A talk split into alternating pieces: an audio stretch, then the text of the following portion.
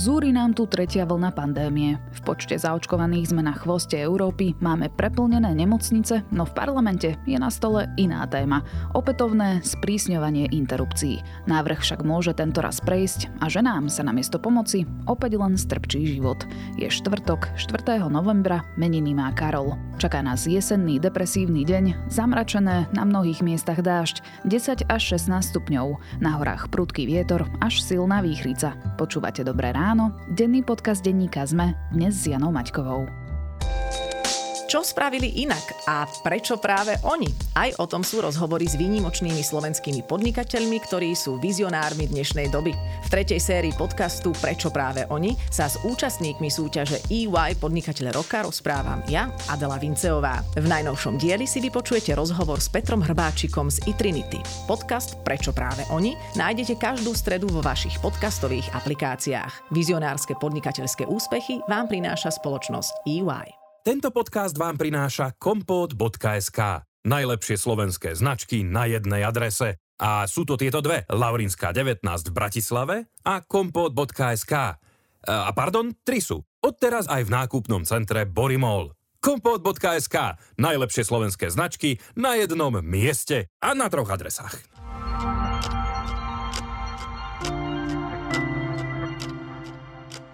A teraz už krátky prehľad správ. Minister zdravotníctva Lengvarský nevylúčuje pred Vianocami lockdown. Prijať sa podľa neho musia opatrenia, ktoré sploštia nárast prípadov. O zmene opatrení sa podľa neho bude ešte diskutovať. Od budúceho pondelka bude v čiernej farbe COVID-automatu už 36 okresov, čo je skoro polovica všetkých okresov. Bordových bude 34, červených 7. V oranžovej farbe budú už len dva okresy.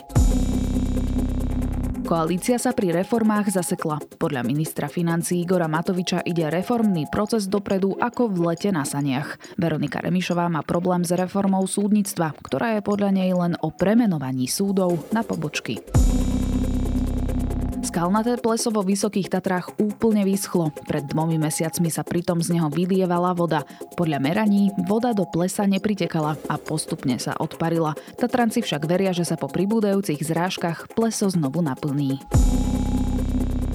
Svetoví lídry sa na klimatickej konferencii COP26 zaviazali zastaviť odlesňovanie do roku 2030. Predsednička Európskej komisie Uršula von der Leyenová oznámila, že Únia na tento účel vyčlení miliardu eur. Viac podobných správ nájdete na Sme.sk alebo v mobilnej aplikácii Denníka Sme.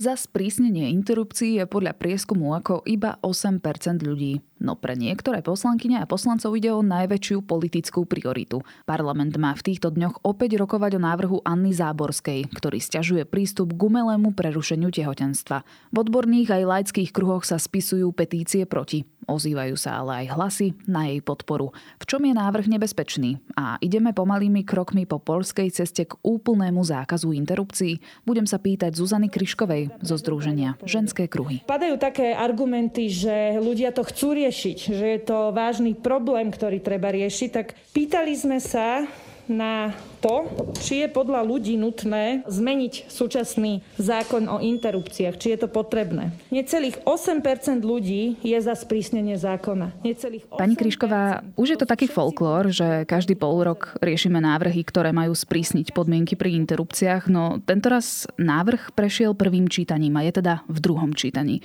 Prekvapilo vás to? Žiaľ, neprekvapilo ma to, pretože už minule, keď bol veľmi podobný, takmer identický zákon predložený do parlamentu, tak druhým čítaním neprešiel o jeden jediný hlas. Takže naozaj ma to neprekvapilo. Žiaľ, opakovane sa dostávajú do parlamentu návrhy, ktoré sa snažia obmedziť e, ženám prístup bezpečnej interrupcii. Vy si to ako vysvetľujete? Prečo je to taká žhavá téma, ktorou sa musia poslanci zaoberať každých 6 mesiacov? Ja si myslím, to je môj osobný názor, že títo ľudia nemajú inú politickú agendu a preto uh, sa za, neustále prinašajú tieto návrhy, lebo spoločenská požiadavka tu nie je a skôr je tu požiadavka na to, aby sa zákon liberalizoval, ale tým sa nikto nezaoberá. E, všetky fakty hovoria o tom, že e, obyčajne tehotenstvo nie je problémom pre tú ženu, keď sa rozhoduje, či má dieťa donosiť alebo nie. Problémom sú okolnosti, v ktorých sa tá žena ocitne. A to dnešné hlasovanie bolo o tých okolnostiach. Ja chcem poďakovať všetkým poslancom. Čiže tá téma nie je nejaká akútna, že by sme naozaj potrebovali ten zákon zmeniť môj názor je, že na tom zákone je čo vylepšovať, ale tým opačným smerom. To znamená odstrániť e, ten zákaz, ktorý tam momentálne je, tých 48 hodín, vykonať interrupciu. A takisto by nám veľmi pomohlo, aby sme začali používať e, tabletku, ale či to, akým spôsobom to dosiahnuť, ja nie som uh, zručná v legislatívnom procese, ak kto to má ako na starosti. Čiže to by som nechala teda na vládu, aby teda začala konať a začali sme tu vykonávať interrupcie spôsobom, ktoré zodpovedajú 21. storočiu. Zhrňme si teda na začiatok, že čo je na tomto návrhu podľa vás kritické. Navrhovatelia teda hovoria, že ide o zákon, ktorý má práve že pomôcť tehotným ženám. Ja mám pri sebe takú brožúrku, ktorú predkladatelia pripravili a tam je takých 12 bodov, ktorých teda chcú zmeniť. Z tých 12 bodov iba 4 sa e, dotýkajú nejakej sociálnej pomoci, takže je myslím si veľmi jasné, čo je prilepené k čomu a že hlavnou podstatou tohto zákona je naozaj vytvoriť nejaké bariéry a zmeniť alebo obmedziť prístup ženám k bezpečnej interrupcii. Čo tam teda konkrétne je? Sú tam také tri veľmi závažné veci. Prvá z nich je to, že sa jednak predlžuje doba, kedy je zakázané, aby žena podstúpila uh, interrupciu. V súčasnosti je to 48 hodín a táto doba um, sa má predlžiť na 96 hodín. Ale čo je ešte horšie, tak ju rozširujú aj na uh, všetky interrupcie alebo všetky umelé prerušenia tehotenstva, to znamená aj na zdravotné indikácie s veľmi prísnou výnimkou bezprostredného ohrozenia zdravia alebo života ženy. Preklady to znamená, že v podstate pokiaľ um, Vlastne nikto nevie, čo to presne znamená. To je presne tá, tá otázka, že kedy dochádza k tomu, že ten život ženy je bezprostredne ohrozený alebo je zdravie. Čiže akýkoľvek zákrok by mohol byť jeho poskytnutie oddialované na tie 4 dní, čo je teda úplne absurdné. Toto, toto nemá proste nič s odbornosťou ani s odbornými medicínskymi štandardami. Taká druhá závažná vec, ktorá tam je, je to, že sa rozširuje účel zákona o umelom prerušení tehotenstva z toho súčasného, ktorý je ochrana zdravia a života ženy, tak sa rozširuje aj na ochranu ľudského života už pred narodením, čo vytvára vnútorný konflikt v tom samotnom zákone, pretože ten samotný zákon samozrejme je o tom, že tam dochádza k ukončeniu toho nenarodeného života a z nejakých pre, pre, presne vymedzených podmienok sa to môže uskutočniť. A takýmto spôsobom vlastne by vznikala dilema, že kedy je možné vykonať umelé prerušenie tehotenstva. Tretia vec, ktorá tam je, je zákaz reklamy, ktorý je tiež naformulovaný takým spôsobom, že v podstate ide o zákaz informácií, o potrebe a dostupnosti umelého prerušenia tehotenstva. Ja teda úprimne neviem úplne, čo si mám predstaviť pod zákazom reklamy, lebo však nevidíme tu billboardy, letáčiky ohľadom toho, že áno, tuto je klinika, ktorá poskytuje aj takúto službu, takže na čo je to vlastne zamerané? Ten zákon, alebo návrh zákona hovorí o tom, že sa zakazuje reklama na dostupnosť a potrebu umelého ukončenia tehotenstva. Oni teda používajú teda tento pojem. Ale zákon o reklame je naformulovaný v podstate veľmi široko. To nie sú iba billboardy a reklama nie je iba to, čo je platené. Čiže v tom širokom ponímaní, ako hovorí zákon o reklame, by to mohla byť v podstate akákoľvek informácia, ktorá by bola poskytnutá za teda týmto účelom potreby a dostupnosti. Objavili sa právne názory, že by to mohlo viesť až takým absurdnostiam, že by firmy, ktoré dodávajú katalógy, teraz nejaké zdravotné, zdravotné pomôcky, ktoré sú potrebné na vykonávanie e, zákrokov, ktoré súvisia aj s umelým prerušením tehotenstva, by vlastne tieto kirety a rôzne iné nástroje nemohli dať do katalógu a ponúkať ich, čo je teda akože úplne absurdná situácia. Čiže v praxi si to mám predstaviť tak, že ak by tento návrh prešiel, tak napríklad žena, ktorá by hľadala takúto službu, by ju na internete vôbec nenašla? To je otázka, čo by to presne znamenalo. To vlastne nikto nevie povedať, že čo by to znamenalo. To, čo vieme, že by pravdepodobne asi aj z, z tej právnej neistoty, ktorá by tu vznikla, mohli aj také veci, ktoré by možno, že boli z toho zákona dovolené zverejňovať, tak by zrazu dostupné neboli, pretože tam hrozí pokuta vyššie 70 tisíc eur poskytovateľovi, alebo respektíve tomu zadávateľovi tej reklamy, ak by, by teda takúto v úvodzovkách reklamu, reklamu spravili. Čiže mohlo by sa stať, že ženy jednoducho naozaj sa nedostanú k informácii situácii, kde môžu legálne podstúpiť interrupciu. Už dnes máme vlastne obrovský problém s tým, že ženy sa nevedia dostať k tým informáciám. Vieme, že tu máme regióny, v ktorých je umelé prerušenie tehotenstva nedostupné z dôvodu, že si nezákonným spôsobom celé inštitúcie uplatňujú tzv. výhradu vo svedomí, čo nie je nič iné, iba to, že na základe vlastného svetonázoru odmietajú poskytnúť zákonnú zdravotnú starostlivosť ženám.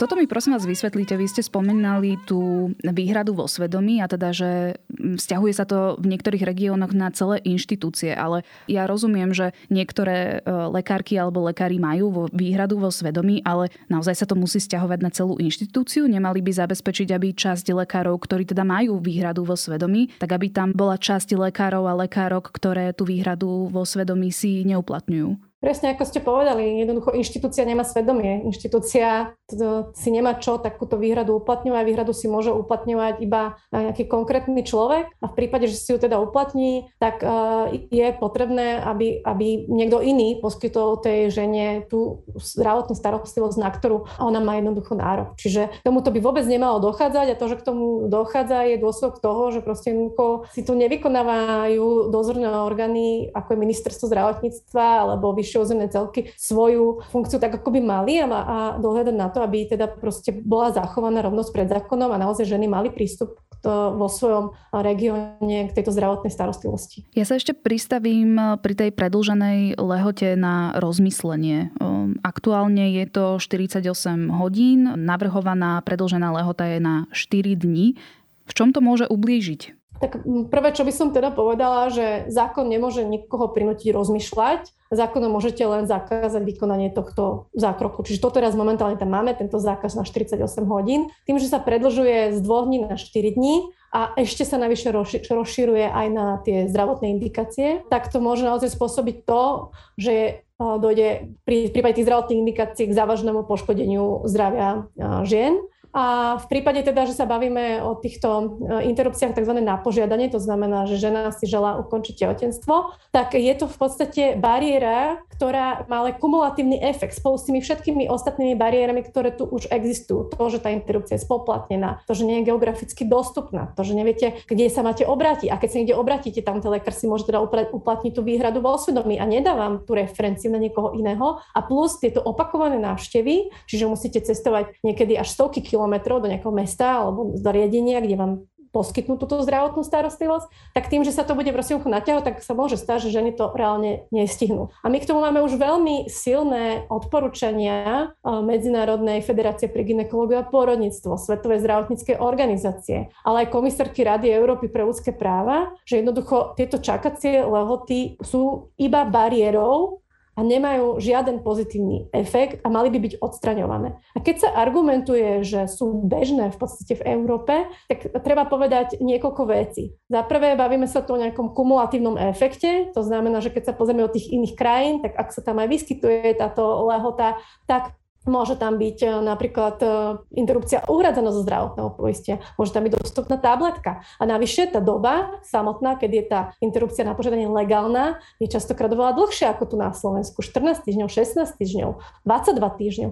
Čiže podstate Slovensko podľa uh, Atlasu interrupčných politík má jednu z najprísnejších legislatív a najťažší prístup k tomu, aby ženy mohli ísť na tento legálny zákrok. Čiže u nás by sme mali s presne opačným smerom odstraňovať tieto bariéry a nie ešte ďalšie pridávať. Každý tretí opýtaný je za to, aby bol zákon voči ženám dokonca ústretovejší, inými slovami liberálnejší. Je to 30,5% ľudí. Asi tretina ľudí je za to, aby sa zákon nemenil vôbec. Poslankyňa Marcinková pri tomto predlžení lehoty upozorňovala aj na to, že takýto návrh sa môže dotknúť aj žien, ktoré prišli o dieťa zamoknutým potratom, čiže plod sa prestane vyvíjať a odumrie. Je to tak? To je presne otázka, či je to tak, pretože máme na to rôzne názory, či už lekári sa vo verejnom priestore vyjadrili, jedni hovorili, že sa to na to nebude vzťahovať, druhý hovorí, že sa to bude vzťahovať, sú na to rôzne právne názory. Ale lekári nie sú právnici a oni, tá zdravotná starostlivosť sa vždy poskytuje v nejakom spoločenskom kontexte. To, čo chcem povedať, je, že tento zamknutý potrat Jednak samotný ten zákrok, nie je medzi ním technický rozdiel ako medzi umelým prerušením tehotenstva, to je jedna vec. Druhá vec je to len jeden z x prípadov, ku ktorým môže vlastne dôjsť, kedy môže tá žena taký zákrok potrebovať. Čiže to sme teraz vypichli ako jednu situáciu a budeme sa o tom baviť, že či áno alebo či nie. A, a pritom vlastne o mnohých veciach len nemusíme vedieť, že ešte len môžu nastať niekedy v budúcnosti. A tretia vec je tá, že už v súčasnosti vieme o tom, že dochádza k problémom napríklad s týmto zamoknutým potratom už len z toho, že bývalý minister Marek Krajčík, keď počas prvej vlny pandémie povedal, že interrupcie sú, sa nemajú urobiť, lebo to nie je neodkladná zdravotná starostlivosť, tak sa to dotklo aj žien so zamoknutým potratom, ktoré sa obratili na nás na občianske združenie ženské kruhy a, a povedali nám, že vlastne bol odmetnutý tento zákrok, lebo si lekári myslí, že sa to vzťahuje aj na zamoknuté potraty. Veľa teda hovoríme, že nevieme, ako by tento návrh zákona, alebo teda už schválený zákon fungoval v praxi, že niektoré veci sú naozaj nejednoznačné. Bol by teda možný dôsledok ten, ak by teda ten zákon prešiel, že lekári a lekárky sa budú báť robiť interrupčné zákroky, aby teda nemali problém so zákonom? Áno, to môže byť jeden z dôsledkov, pretože vzniká právna neistota a keď napíšete zákony, ktoré sú nejasné, nejednoznačné, tak vlastne vytvárate podobie k tomu, aby dochádzalo k chybám a vlastne k poškozeniu. Bez toho, aby niekto nejakým úmyselne chcel poškodiť zdravie, tak jednoducho začnú sa vyskytovať viac a viac chyb, na ktoré ženy doplatia zdravím. Na to upozorňujeme v podstate od začiatku a z iných krajín, keď sa na ne pozrieme, tak to tak proste je, že to nie je niečo, čo si my myslíme, že by mohlo nastať. Ako tam je veľmi vysoká pravdepodobnosť, že v nejakom bode k tomu dojde, lebo keď napíšete blbé zákony, tak to potom v tej praxi bude blbo vyzerať, takto laicky, keď to poviem. Sú toto čiastkové kroky k úplnému obmedzeniu, respektíve zákazu interrupcií na Slovensku? Pani Záborská sa vyjadrila, že jej takým cieľom je, aby žiadna žena nešla na interrupciu. Čiže áno, vidíme, že tento cieľ tu je, ale chcem, aby si ľudia uvedomili, že situácia, kedy žiadna žena nepôjde na interrupciu, znamená, že budú ženy zomierať, pretože interrupcia je základná zdravotná starostlivosť a opäť vieme, že sú krajiny, kde majú absolútny zákaz interrupcií a vidíme, čo sa tam deje a naozaj majú vysokú materskú umrtnosť. Čiže to jednoducho, keď odmietneme ženám túto zdravotnú starostlivosť, tak na to jednoducho doplatia zdravým životom. Stojíme v Trnave, Banskej Bystrici, Košiciach, Brne, Prahe a ďalších mestách Slovenska a Česka. Pridávame sa ku globálnemu feministickému zápasu. Nehovoriac o tom, že tie bonitnejšie ženy pôjdu asi za hranice a práve na to doplatia tie, ktoré sú na tom sociálne slabšie. To je jedna vec, že sa bavíme o zákrokoch, ktoré sú povedzme na to želanie tých, um, tých žien, že teda chcú, plánovane chcú ukončiť tehotenstvo, takže tam tie ženy, ktoré budú mať na to dostatok nejakých zdrojov, budú môcť vycestovať niekde do zahraničia alebo sa uchylia k nejakým nelegálnym tabletkám cez internet a podobné veci, ale potom tu máme veľkú skupinu žien, ktoré majú plánované a chcené tehotenstva, ale jednoducho dojde k takej situácii, ktorá to tehotenstvo skomplikuje a bolo by na mieste ho jednoducho jednoducho ukončiť, ale, ale k tomuto nebude môcť dojsť, alebo sa bude oddelovať tá zdravotná starostlivosť natoľko, že dojde až poškodeniu zdravia týchto žien. A tieto ženy jednoducho nebudú mať na výber v tom, že ona teraz vycestuje do inej krajiny, um, respektíve keď aj vycestuje, tak tým ohrozuje vlastne svoje zdravie. To vieme naozaj z prípadov z Írska, že ženy proste na letisku odchádzali s odtečnou podou, vodou, zúfale a dúfali, že ich tam nikto nezastaví, pretože vedeli, že pokiaľ by sa nedostali do, do Anglicka, kde teda tento zákrok bol legálny, tak môžu skončiť až tým, že prídu o maternicu alebo zomru. Takže toto by som si veľmi neželala, takéto veci tu na Slovensku. Vy teda spomínate Írsko, ale zase nemusíme chodiť úplne ďaleko. Pozrieme sa napríklad na susedné Polsko. V ostatných dňoch rezonuje práve e, príbeh z Polska, kedy tehotná žena zomrela, lebo jej e, nebola poskytnutá skorá zdravotná pomoc. Teda e, plod bol síce poškodený, no ešte malo funkčné srdce, čiže nemohli vykonať interrupciu podľa zákona. Žena následne zomrela na septický šok. To je obrovská tragédia takýmito krokmi ktoré, a takýmito návrhmi, ktoré zažívame na Slovensku, môžeme sa dostať až do takejto situácie? Čo sa týka tohto prípadu v Polsku, tak samozrejme to sledujeme. Nechcem sa k nemu nejako úplne detailne vyjadrovať, pretože to ešte teda nebolo uh, prešetrené, ale môžeme si povedať o iných prípadoch. Zase z toho Irska napríklad uh, pani Savita Halapanovár, ktorá s veľmi podobným prípadom takisto šla do nemocnice, takisto mala otečenú podvú vodu, nakoniec to skončilo teda septickým šokom a, a pani, pani zomrela a vlastne bolo to veľmi dôkladne prešetrené, naozaj tam došlo pochybeniam. A vždy tieto pochybenia dochádzajú v nejakom spoločenskom kontexte. A tie zákony, ktoré sú jednoducho napísané, alebo to nastavenie tých spoločností k tomu, k takýmto prípadom jednoducho prispievajú a vieme si, viem si predstaviť, že by sme sa k tomu dostali aj my tu na Slovensku. Čiže preto je veľmi dôležité, aby sme sa poučili z chyb tých krajín. A, a Írsko nakoniec zmenilo ústavu, uh, v súčasnosti tam je legálna interrupcia, pretože naozaj tá spoločnosť pochopila, že to nevedie k ničomu inému, iba k tomu, že sú veľmi závažným spôsobom poškodzované zdravia žien. A že jednoducho ženy neboli, nebolo s nimi zaobchádzané ako s rovnocennými bytostiami. Tam bola im oddelovaná zdravotná starostlivosť nielen v súvislosti s interrupciou, ale mnohými ďalšími vecami. Preto je jednoducho to, že je žena tehotná, nemôže znamenať, že sa k nej budeme chovať nejakým iným spôsobom, ako by sme sa chovali k netehodnej žene a budeme jej brániť prístupe k zdravotnej starostlivosti. Tak my si počkáme, aký bude nakoniec výsledok. Konec koncov už v týchto dňoch by mal parlament rozhodovať, že či tento návrh zákona uzrie svetlo sveta. To bola Zuzana Kryšková zo Združenia Ženské kruhy. Objavte edíciu Ford Trendy, ktorá prináša atraktívnu výbavu za priaznivú cenu. Vozidlá ako Ford Fiesta, Focus či EcoSport sú teraz dostupné s bohatým balíkom bezpečnostných systémov, LED prednými svetlometmi či moderným dotykovým infotainmentom. To všetko s cenovým zvýhodnením až do 5300 eur. K tomu predlžená záruka Ford Protect na 5 rokov alebo 120 tisíc kilometrov zadarmo. Viac informácií u predajcov Ford alebo na Ford.sk.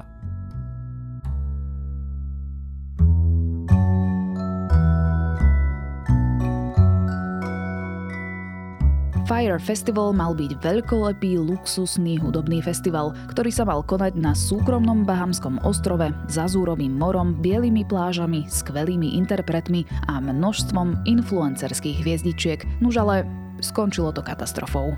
Namiesto súkromných apartmánov na návštevníkov čakali premočené stany, príšerné jedlo a úplne iná lokalita. Samozrejme, návštevníci svoje peniaze už nikdy nevideli, ani investori, ani ľudia, ktorí sa na príprave festivalu podielali. Túto neskutočnú blamáž približuje dokument Fire – The Greatest Party That Never Happened. Nájdete ho na Netflixe. A ak hľadáte niečo na počúvanie, odporúčam vám nový diel podcastu Ľudskosť o medzigeneračnej traume, kvantum ideí o tom, či sa dá ľudská mysel nasimulovať počítačom a odkryjeme aj ďalší príbeh z fašistického slovenského štátu v podcaste Odkrývanie. Na dnes je to všetko, počúvali ste Dobré ráno, denný podcast denníka ZME s Janou Maťkovou. Do počutia opäť zajtra.